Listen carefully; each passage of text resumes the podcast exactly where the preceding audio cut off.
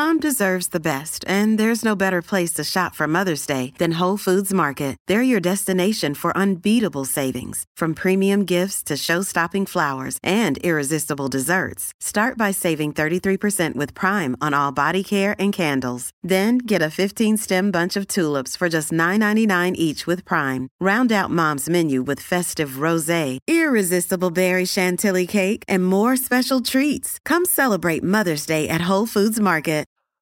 Hello, I'm Will Fulton, and this is Thrillist Best and the Rest. Every week, we pick one topic, from hangover cures to horror movies, and tell you what's the absolute peak, the best possible thing in that world. It's not that complicated. Today, we'll be talking about a very, very important topic who makes the best craft beer in America?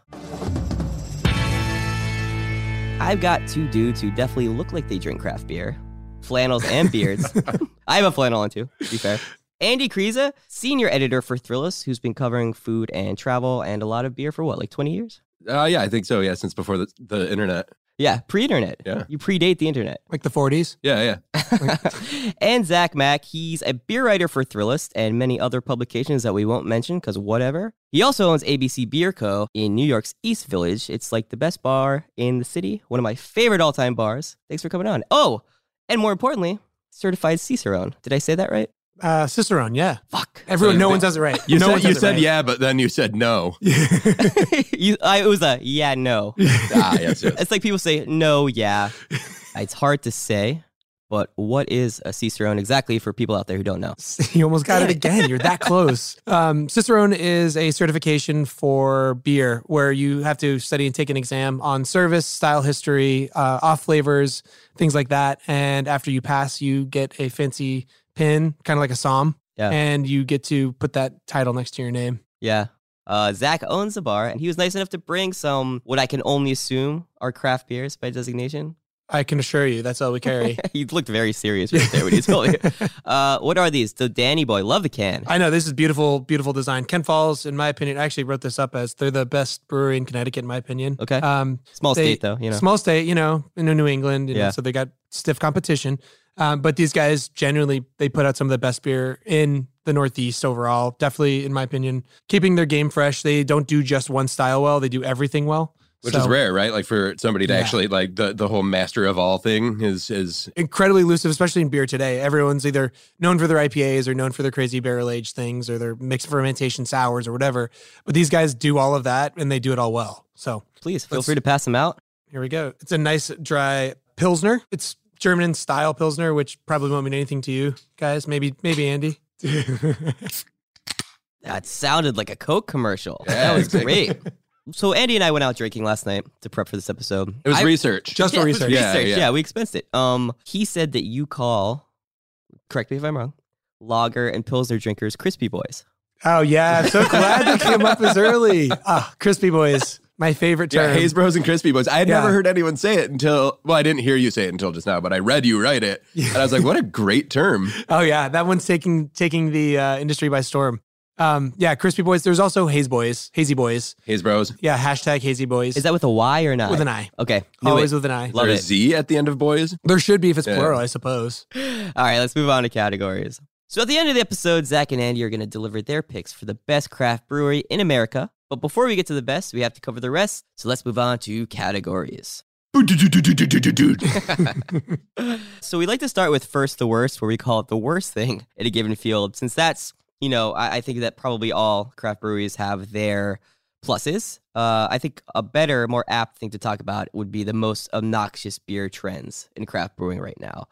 What's something that just, you know, you think is very overrated or something that almost every brewer is doing that perhaps they shouldn't be? I guess this is funny because this like debate rages on the if you go into beer Twitter, which is definitely a thing, most of the debate rages on more about like having kids in tap rooms or TVs in tap rooms Oh yeah. over style productions. Because right now you, there's so many options that style trends kind of crash and burn within three months. So, and the big thing that was I, the last thing I can remember people being up in arms about style wise was people making glitter beer. yeah, glitter beer was That was all over the place. It was place. real, yeah. Is that what it sounds like? It's- Yeah. yeah, that's what it is. A lot of them like put glitter in after the fact, though, right? Like it didn't come out of the tap. Can you imagine how many tap lines were just clogged Oh with my glitter? god! I can Well, not only- only tap lines, but if you're drinking glitter, like I assume some of your bodily organs will be clogged as well. I was no, that's edible glitter. There is edible Oh, glitter, thank yeah. God. So as, as, uh, I, I never had one. It just eluded me. Same. Thank God. But like, I wonder what it would do to your poop. Well, if you, yeah, I was when I was thinking about bodily organs, I was like, would it come? Which way would it come out? Yeah. I uh I never honestly like I never saw a problem with it as long as I got people talking about beer and as long as the beer tasted good and everyone's like this beer tastes like shit because of the glitter. Yeah. You know, like it was it was a gimmick, but it was a gimmick that worked. Everything in this industry is like done to in some degree to create attention. So I thought that was actually a relatively smart idea. Then it got overrun, but I don't think that style wise it's gimmicky and not going to affect the taste. Like fine, go for it. If, if that becomes your entry point to drinking better beer because you wanted to try a stunt beer, Yeah. great. You know, there's a beer from Italy that does, they call it spaghetti western, and they do a fistful of spaghetti uh, with sauce on it in each batch. That is fantastic. Yeah. And, and I mean, like people drink it. They're like, you can taste the spaghetti. I'm like, no, you can't taste the spaghetti. It's just like a little bit. It's But- a fugazi. Yeah. Yeah. now, who's fist? What is a fist? How do they define a fistful? Is some? There's I'm a picturing there's like a an pinch of Italian punch in a grandma. fist, right? Yeah, Like- an Italian Very- grandma digging into a bowl. Yeah, I was going to say, tossing whose fist? It's a very imperial style. Like, whose foot are we Yeah. talking about here? Um, I don't a know. a baby I, fist. I hope it's like a, a dainty Italian grandma who, who just made it. But It silly must be. yeah. Some And it's, a, it's an falls in. imperial stout. So it's like pretty bold anyway. But sometimes when people throw shit in a fermenter, uh, it does affect what's going on, right? Like, Oh, so big like, time. there's this uh, brewery out of Portland called Breakside. They did this beer where they threw like two dozen fresh baked strawberry rhubarb pies in the in the fermenter. Yeah. And I would imagine the yeast in the crust or something, or the wheat or whatever, Yeah. probably did have an effect on the actual brewing process. No, it does. I mean, if you if you're dumping in anything that has sugar in it, it's you know a lot of that can be you know fermented out. It psychs the yeast up and it can up the alcohol content, or it can dry it out in some cases if it's not leaving behind sugar. But yeah, there are definitely cases where you can taste it when it's not just a gimmick. You know, other half of New York sent us a keg not too long ago that was a triple stout that tasted like churros. They called it like a churro cart. I, I had that one actually. I Yeah, it was tried like that. twelve and a half percent, super strong, but like tasted really good. It had like a backbone of cinnamon churros. It was really good. The other one I liked, and it's kind of bewildering that it was good, was the Lucky Charms beer. People get really mad about that. They why, why do they get mad about it? Do they hate? Is it because they like get a toy in their beer? Some people think it cheapens the image of beer. Again, similar to like the the sparkle or the, the glitter beer rather.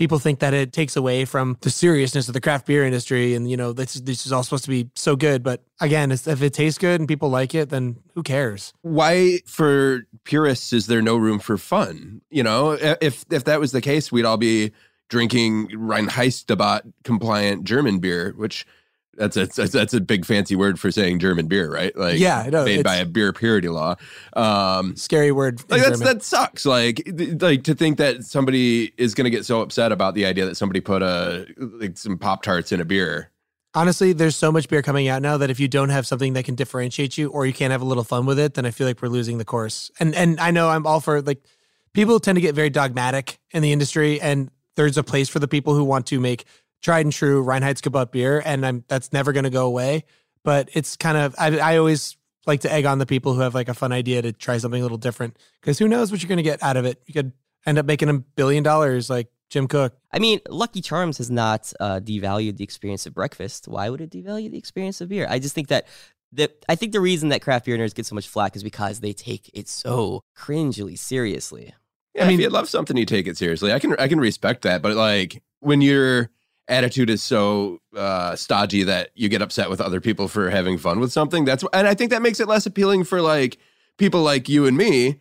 Who well, Zach, you're fun too. Don't get me wrong. Zach, Zach's, a, Zach's a barrel of monkeys, barrel aged monkeys. But uh, but you know, when people take stuff so seriously, it makes it off putting. That's why people have such a hard time finding an entry point to wine, and because there's this like long history of snooty wine culture that isn't necessarily right. Like you meet most winemakers, they're pretty chill. All right, so we talked about things that annoy us in the craft beer world.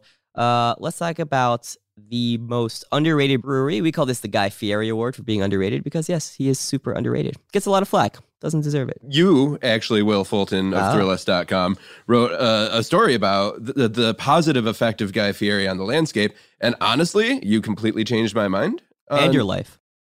He's still got it going. yeah. There's so much. That's the thing with beer these days is there's so much more to be appreciated that's underrated than there is that is like new up and coming stuff. Um, because the industry we're at a strange point now where we've grown so quickly that it's really easy to overlook people that have done things for you for so long.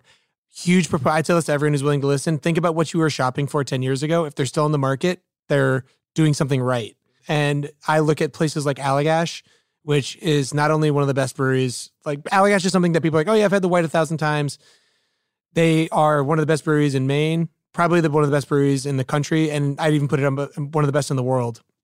And they they do so much for beer outside of just that one style that everyone knows them for that they may never get the credit they deserve. But I I truly love breweries like that. Um, I think I mean there's there's there's a million places I could list off right now that aren't getting the credit they deserve because they're either you know in that weird phase of their existence uh, because they opened up you know 50 or, you know 10 to 8 years ago and everyone's starting to forget about them or just breweries that don't have the money or the line out the door to compete with you know some of the big household names these days. That's a tough uh category to hit properly largely because like anything that's undiscovered you could make that argument right? Like this is an underrated thing but if you can't get it in your hands it's going to remain underrated because like you know distribution laws and all this boring gobbledygook. But like i think in terms of the larger breweries i think you can make a case for calling something like sierra nevada underrated just because it's one of those things that's been on the shelves for so long that's actually completely changed the game and still continues to like that's one of those ones that like like boston beer like people just kind of take for granted that it's an independent craft brewery.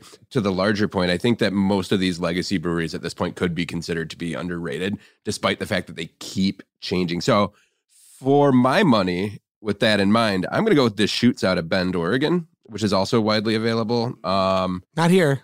It's not out here? Unfortunately. Oh, I love, if i could Deschutes i would be so good. happy yeah Deschutes is uh yeah. bend oregon's one of those um under the radar beer towns that if you find out about it, you're just like, holy shit, they make amazing beer. Um, and Deschutes, they came out of the gates in 1988, which is like the year of so many of these legacy breweries. And they came out with a porter. Now, nowadays, you see a porter on almost every menu. But back then, it was like, what the hell are you guys doing? Everyone was making, people were more crispy boys back yeah. then. It was like, that's a dark beer. That's yeah, crazy. yeah. And people got really thrown off by it. So their Black Butte Porter is great. It remains great, but they also put out all these like hard to find like uh one-off sought after nerd treasures but for the most part like if you're talking to somebody that's been drinking beer forever they're just like oh yeah Deschutes whatever. So yeah I, in terms of the big guys i would say that that would be the most underrated. So i agree with you that sierra nevada or new belgium are perfect examples of breweries that need to be reminded that you can go to a store you know you're going to get a good beer from them and the, the appreciation that that exists in craft beer now is a relatively new concept because for a long time you kind of had a crapshoot like is this going to be you know this this is a new brewery like i'm not sure if this is actually going to be good or not. You know what you're getting with these these places. I had the best time with new belgium last week they took me up to fort collins and i got to try some of their stuff right off the line. Fat tire is one of those beers when you revisit it you're like this is great. What uh, kind what style of beer is is uh, fat tire for the cheap seats and me pretending like i know? It's a vienna lager i believe. Okay yeah or it's yeah. like a it's an amber ale. Or sorry it's an amber ale that's right. Okay. Which so, is also a style that kind of faded and seems to be coming back a little bit too. Yeah, right? that's well, that's funny how many people come in and ask for an amber beer not knowing like what they actually mean, but what do they actually mean? I think a lot of people just mean they want something like in between light and dark. They want something a little more hefty than a Bud Light, but they don't want something as dark as a stout. So they I, I mean, I'm assuming a lot of people because they're always like, I want an amber. And then you actually, the funny thing is, if I ever get an amber and put it on draft, people will try it. They're like, oh, cool. Anyway, I don't want that. but the the style itself is a good middle ground beer because it it has like good flavor and and those guys make a good one. I, I got to drink one right off the line, tasted amazing. But what a tough life you have, Zach. Okay, on that note, let's take a quick break. We'll be right back.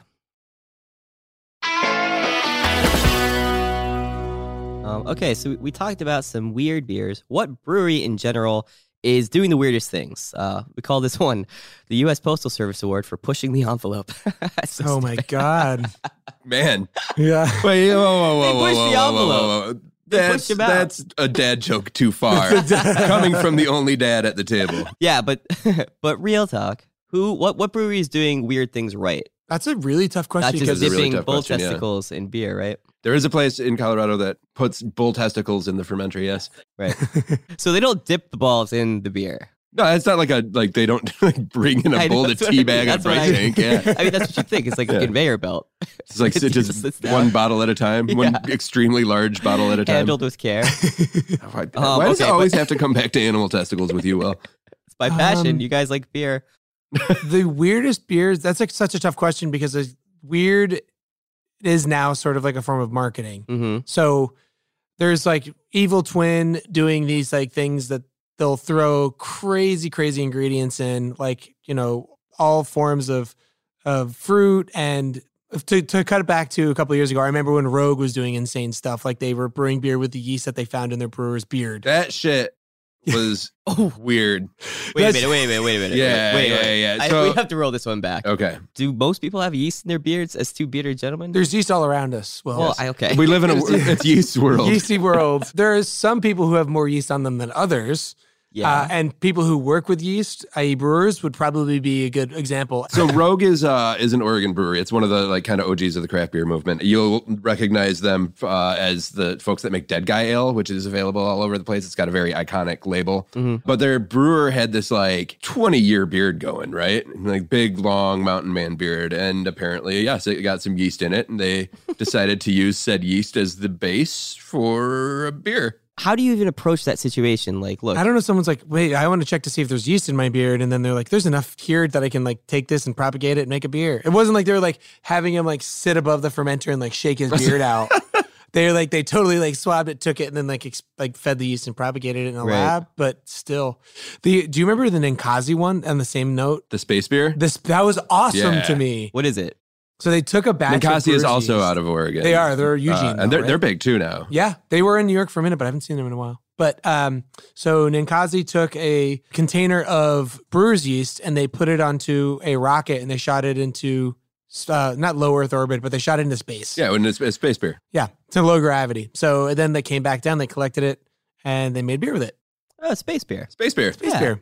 So that's cool. That's Yeah. weird. That's, That's weird. weird. I- that's but one that of was that so stands out. four years ago. Yeah, that was. That was like actually like four or And five so it was years the ago. yeast beard. Yeah. Yeah, beer. that was like eight years ago. Rogue also made discovered- was the first ones that did that maple bacon beer. Yep. Uh, in the, in a very iconic pink bottle. Uh, and With no the disrespect Pepto-Bismol. to that, it was not particularly tasty. More shock than value there. but- Yeah, yeah, that's but not really but that gets shocking. people being like, oh, they're the, the the ones that make that weird donut beer, and then you get their real beer, and you're like, oh, that's pretty good. Yeah. Um, That's not shocking though. I mean, a maple maple bacon beer compared. To it was to back in beard the day, though. I mean, if How you long think, ago was that? If you think about it like this, 2012. Here's Okay. a here's a little a little trip down memory lane. the maple bacon donut was only popularized like ten years ago, and it was also uh, so that beer was an homage to and in conjunction with Voodoo Donut, which is like the proto hipster donut that kind of kicked off the whole like let's put weird shit on a donut phase. Mhm. That was only like ten years ago. So the fact that they were making that beer so quickly after it was weird for the time. I will say I believe we're- nowadays. we're, just aging ourselves with this conversation. Yeah. yeah, you guys look great though. But no, I think that there are a lot of breweries that are doing really interesting things with um, barrel aging and doing experimentation with that. And I think Avery out of Colorado is one of those. Um, they have this their their beer that you'll most likely see is called White Rascal. Uh, that's kind of their main one that you see a lot of, right? That's that's yeah, right, the wheat beer. Yeah, Yeah, wheat yeah. beer. I should say. Uh, but they do crazy shit with barrel aging. Like they did one where it was like a uh, a wood barrel full of peanuts, and it was strong. I didn't know that it was uh, like a twenty percent beer, and I tasted like peanut butter to me, and so I just like. I drink very, ver- I drink everything voraciously. Like I gulp everything. He does. That's why weed drinks don't work for him. Yeah, because he'll just suck it all down. suck down that sweet weed nectar. He has no. Uh, he has no. Are, is there? Hold on. That I don't mean to interrupt you. yeah, yes, But I you do. actually do. You actually very intentionally interrupted me. Um, That's why your show uh, is just going off the rails. cannabis beer. Yes, cannabis beer is a thing. Um, I met these guys uh, a while back. Um, this brewery called Two Roots. They're out of California, and they are making cannabis beer with THC in it. They're also brewing non-alcoholic or low alcohol beers as well. They won a medal for that. which is big now. Yeah, that's a Yeah. huge, huge market. You're seeing these guys that athletic, but like that trend is taken off. So these guys, I think this was a huge debate in the beer world for a long time that the legalization of weed was going to like kill the beer industry because everyone was going to get high instead of drink beer, Mm. which is funny because most people I know in the beer industry drink beer and get high. But I mean, take your pick, I guess. So Yeah. this brewery, there's a, there's also a huge debate that the FD, uh, FDA would never allow for a beer to be released that had THC and alcohol in it because it'd be like competing. It's too much. It's like for kind of like the Four Loco Mm. OG Four Loco effect, where they had to take the caffeine out. Now it's not the same Oh, formula. it's, it's not the same. It lost all its balls. yeah, I, I haven't tried their THC infused stuff yet. I've only tried the low alcohol ones, and the beers, the base beer tastes great. So if people are looking for that like combo hit, if that's the way you're gonna, you know, we're all about edibles these days in the legalized states. It's it seems like a natural progression for people to be able to drink that stuff. That's not weird to me. I think it's cool. Yeah, it's super cool. And then we're also seeing CBD beer, Yeah, which so CBD for anyone who doesn't know is cannabinoid cannabinoid cannabinoid. Canna- yeah, there you go. Uh, Cicero. anyway, so uh, CBD beer is is also a thing now, and CBD is um, the non psychotropic uh, compound that is found in the hemp and cannabis plant. Uh, I've, I liken it to like taking melatonin. yeah. Uh, Works it for me. chills I'm- you out, yeah. like, and you it's, and that's legal. Well, it's dicey because all that stuff's dicey, but it, it is available in almost every state, and Mhm. so you're starting to see a lot of that show up in beer and also cocktails. And like, Yeah. there's a place in Vegas that puts it on chicken wings. which- Whoa. yeah.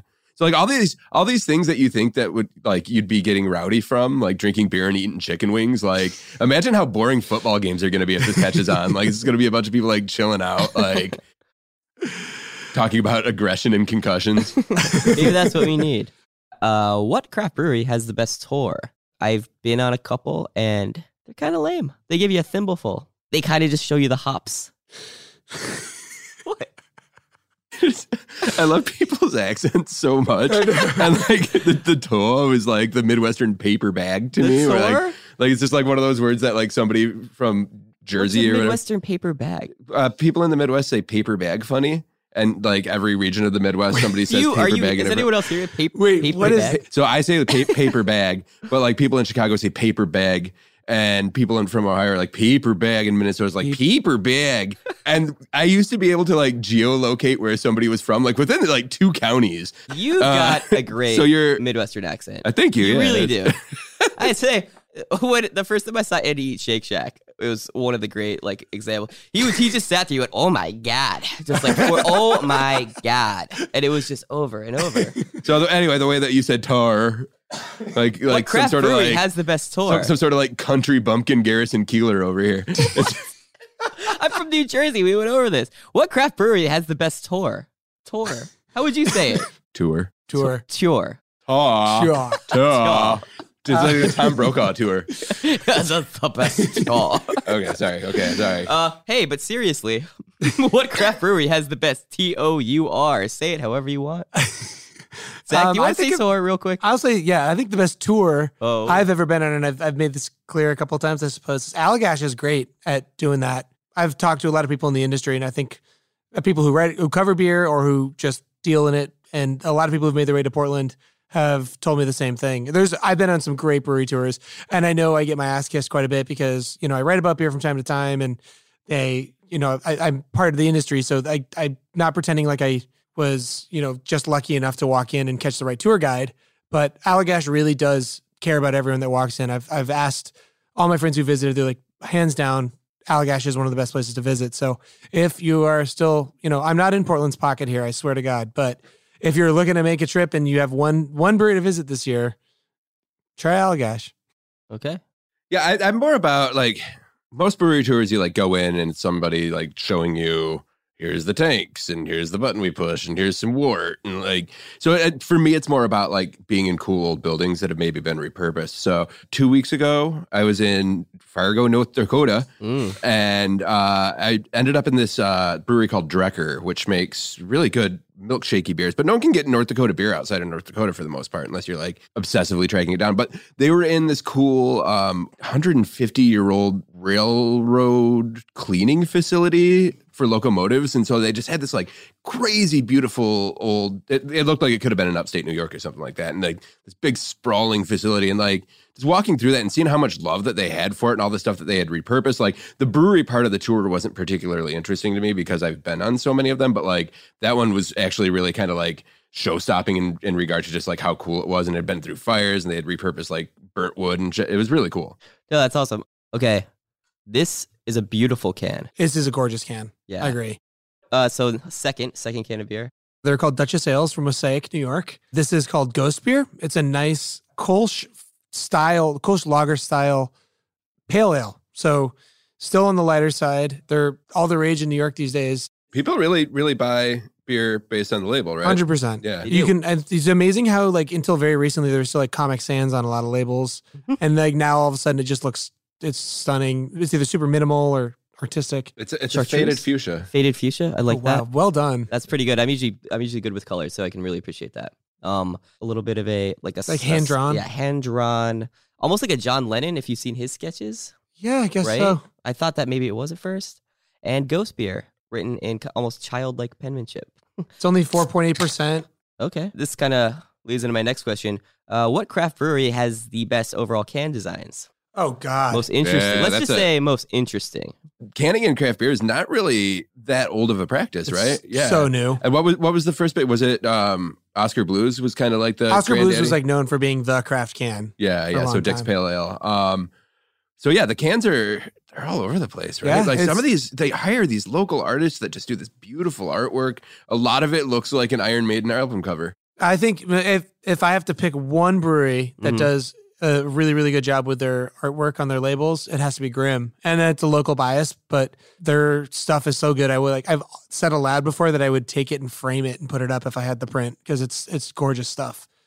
It's Grimm with two M's. I I honestly buy um based on the label a lot. Wine, beer, You're, everyday you're. American. It's only natural. This you know is what what we old do. school one I love is um Flying Dog that Ralph Steadman, the old Oh, Hunter S. Thompson artist, does their uh art, Yeah. and like it is just crazy. Like had Yeah. that like splattery fear and loathing style stuff on a beer label is like yeah, I don't know. I I, I don't That's even know OG if I like their beer, but I buy it all the time. That's the Yeah. raging bitch. yeah. That- they, yes, they yeah, changed the yeah. name, They changed the name on account of you know people Yeah. calling out raging misogyny and beer names. yeah, Yeah, that's Yeah. a thing though, That's a right? huge Definitely, thing. yeah. and lid labels too to bring Yeah. back the Iron Maiden like, album yeah. cover. A lot of places got a lot of flack for it. Sure. uh, rightfully so. But yeah, uh, the the labels themselves are awesome. Steadman stuff is like that's like OG too. That was yeah, before he's one of my people really favorite gave- artists. Yeah, Gave Yeah. a shit about what they put on their labels. I, I remember seeing that, and that was one of the first craft beers that I was even just kind of aware of. And I remember seeing those labels and thinking, did they rip him off? yeah, me too. Yeah. or is it actually the artist that's doing this? Yeah, no, it is actually Ralph Steadman. That's great.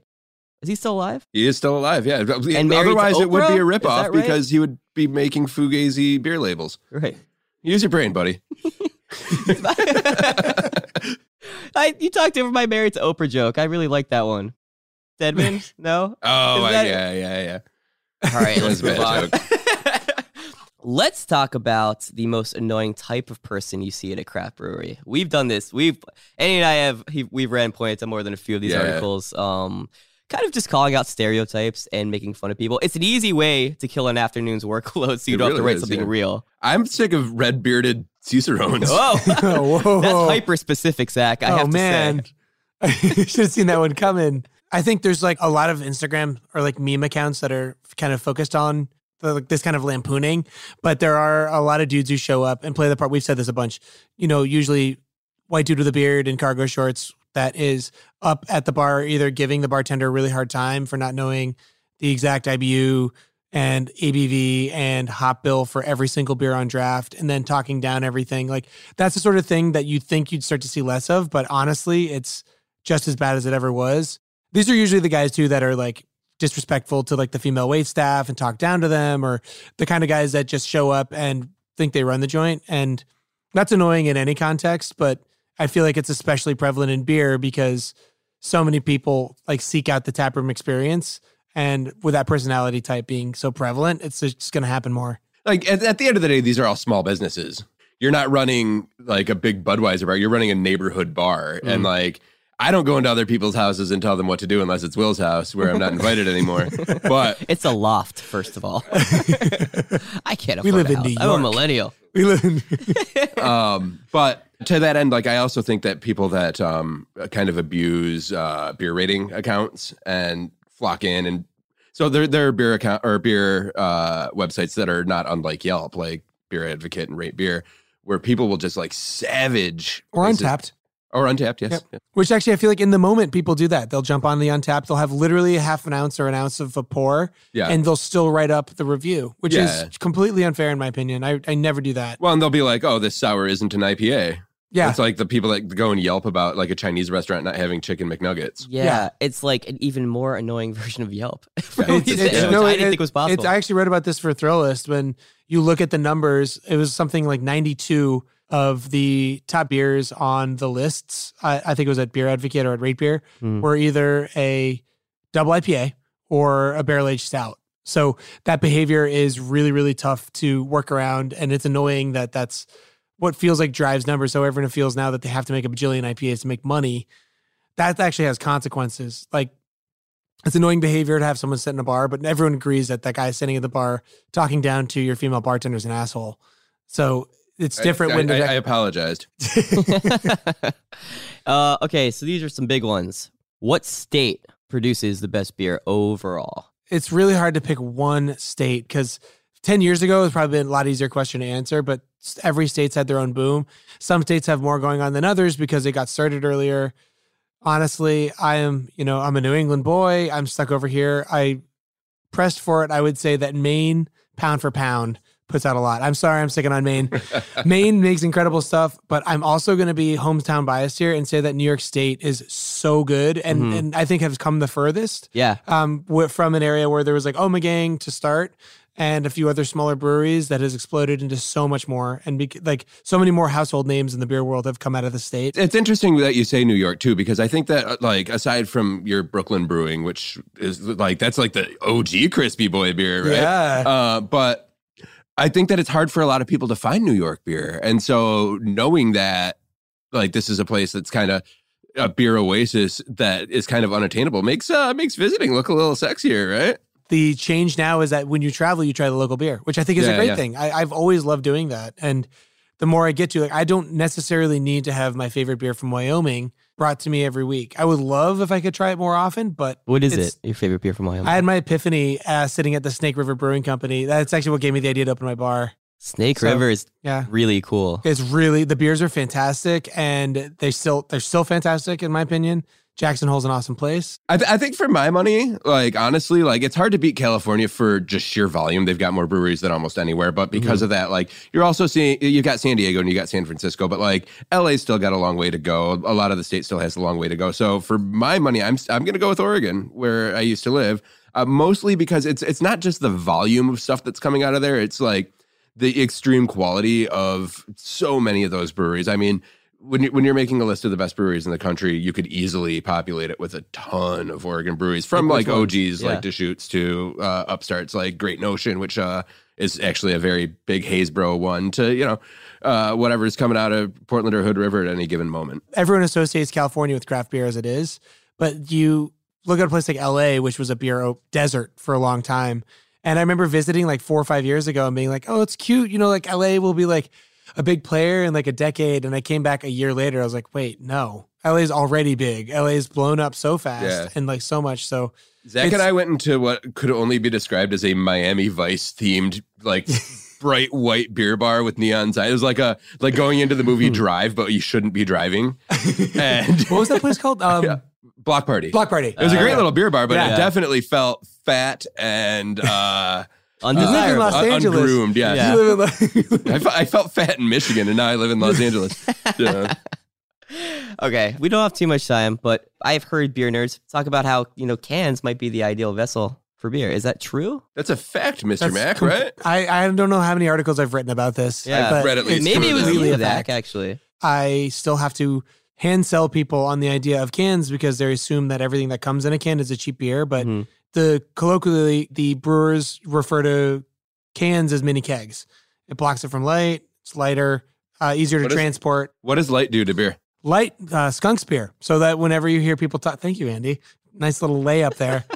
and so cans block out all light, and uh, it it's more airtight. Bottles don't provide the, in most cases, don't provide the perfect protection against air, which is the other enemy to beer staying fresh. So having an airtight container like this is just much better. Also, it's lighter, easier to transport, better for the environment.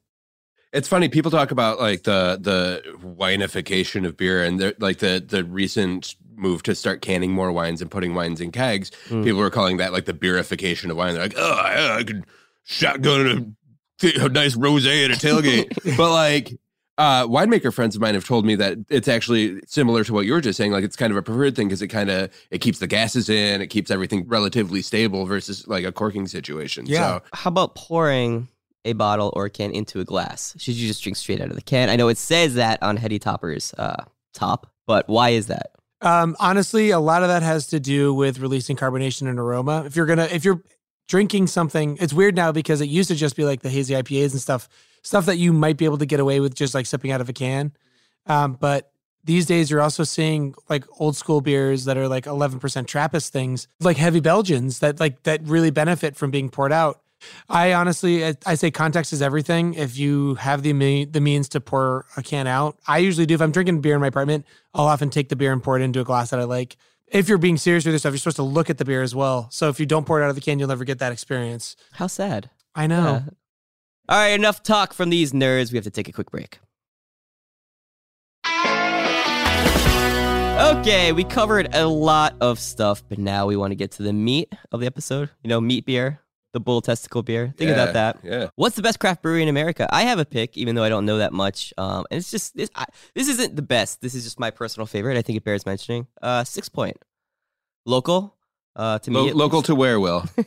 I think that we've established that we live in New York with all Thank- these thank you. Just- just- and um, I think that's Sixpoint Crisp. I'm a crispy boy, so I admit it. I- Here I am On Uh, the air, Crispy Boy feel me? Here we are. Uh, yeah, I'm a crispy boy, and I think that their crisp is probably my favorite beer of all time. I don't know if that's a little bit basic, but I think they do great stuff. I love everything they do. Um, it's always my go-to. So, my favorite and de facto best is Sixpoint. Now, what you think the quote unquote best is is up to you. Is it most influential? Is it your personal favorite? Are you being objective? Are you being subjective? It's it's really up to you. Why don't we start with Andy? Thanks, Will. No problem. Um, there are a lot of answers to this. That here, here's here's the other thing about stuff like this. Like there is no right answer and there's no wrong answer, and everyone's gonna be like, because we live in a wonderful time, everyone's just gonna like, be like, that guy's an idiot. Um, all that said, I think that like my gut would be to go with something small like a pFriem Family Brewers out of Hood River or a Breakside out of Portland. But I think in terms of like a larger beer cultural imprint, I'm gonna go with Bell's out of Kalamazoo, Michigan, or Comstock, Michigan, rather. Mm. Um, Bell's has been around for a long time. Bell's made Two Hearted Ale, which is currently having kind of a moment as it spreads across the country. And, that's and the one with the fish on the label, right? it- it's the most boring Grandpa Lee label Yeah. out there. Uh, they've done a lot of stuff over the years. They put Michigan beer on the map. Uh, some might argue that Founders out of Michigan is the better brewery, but I think that like Bell's just kind of captured the Michigan heart and then slowly started expanding to the point where now they're almost available in every state. Um, and most most breweries would be able to like rest on the fact that they make one of the most uh, consistently delicious IPAs for the past 30 years. Uh, and Oberon, which is a wheat beer that's basically its release is a holiday in Michigan in the summer, and they make a great cherry stout. And they were doing the uh, Hopslam IPA before everyone was really freaking out, uh, right around the time of Pliny, actually.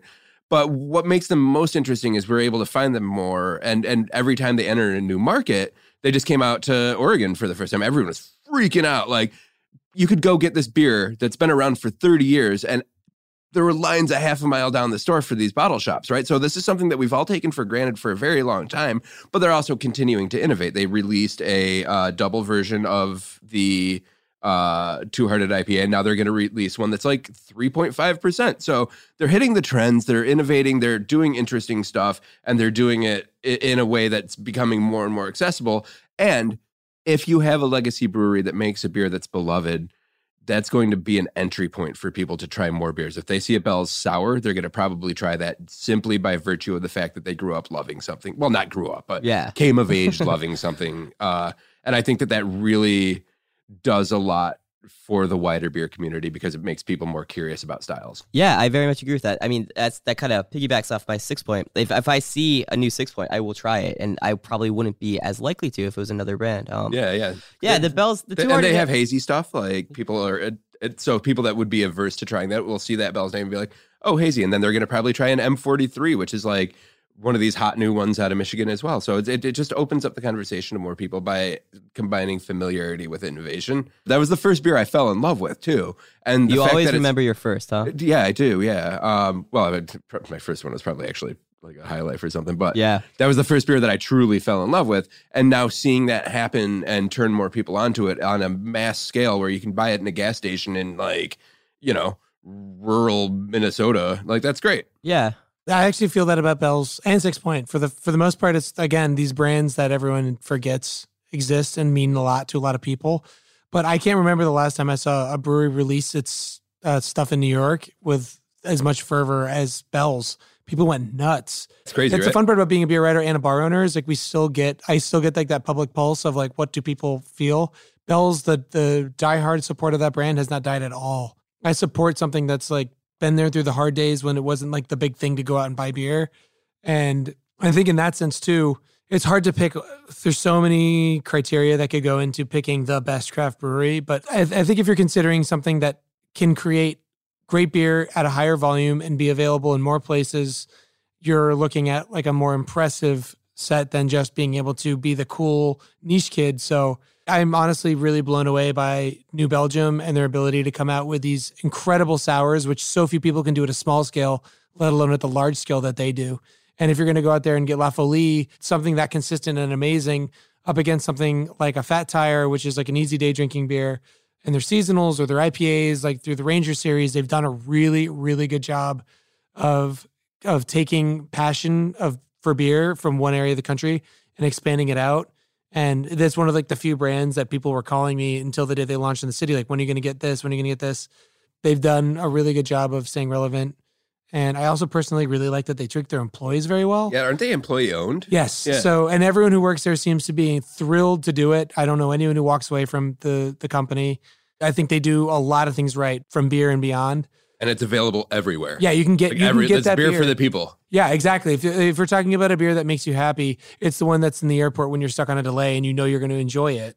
It's not going to be the one that you can only get if you wait in line for eight and a half hours because it's the hottest thing. I just think it's important to remember the best brewery doesn't necessarily mean the most exclusive or the most niche. It's these guys do a lot of things well. Totally. Those are good answers. I like them. I also always and only drink Sam Adams in airports. It's a great airport Right? beer. It's a great Like, I airport really beer. like if there's a Boston Lager at an airport, that is in my mouth. They clean their lines. they they show up and the the reps they they make sure that the lines are clean, Even at the airport. even at the airport. Real quick, what is your favorite non-craft beer? Wild card. Oh Toss man. this one in there. Ooh. Sorry. I got one. I like uh I like Narragansett, you know?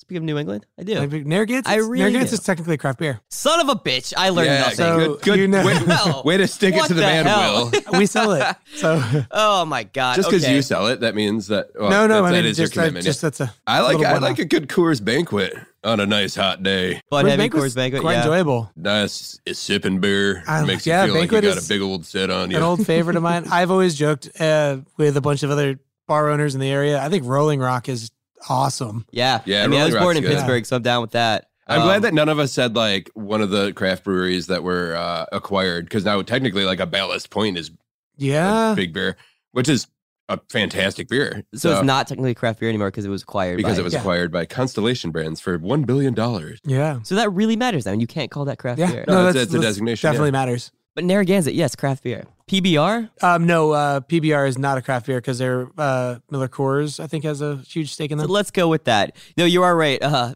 Narragansett does have a little pin. They sent me uh, like a little Quint themed Yeah. Really? Yeah, it was one of the coolest like PR things I've ever got in my life. Rob your apartment. So thank you, Narragansett. Um, send some more.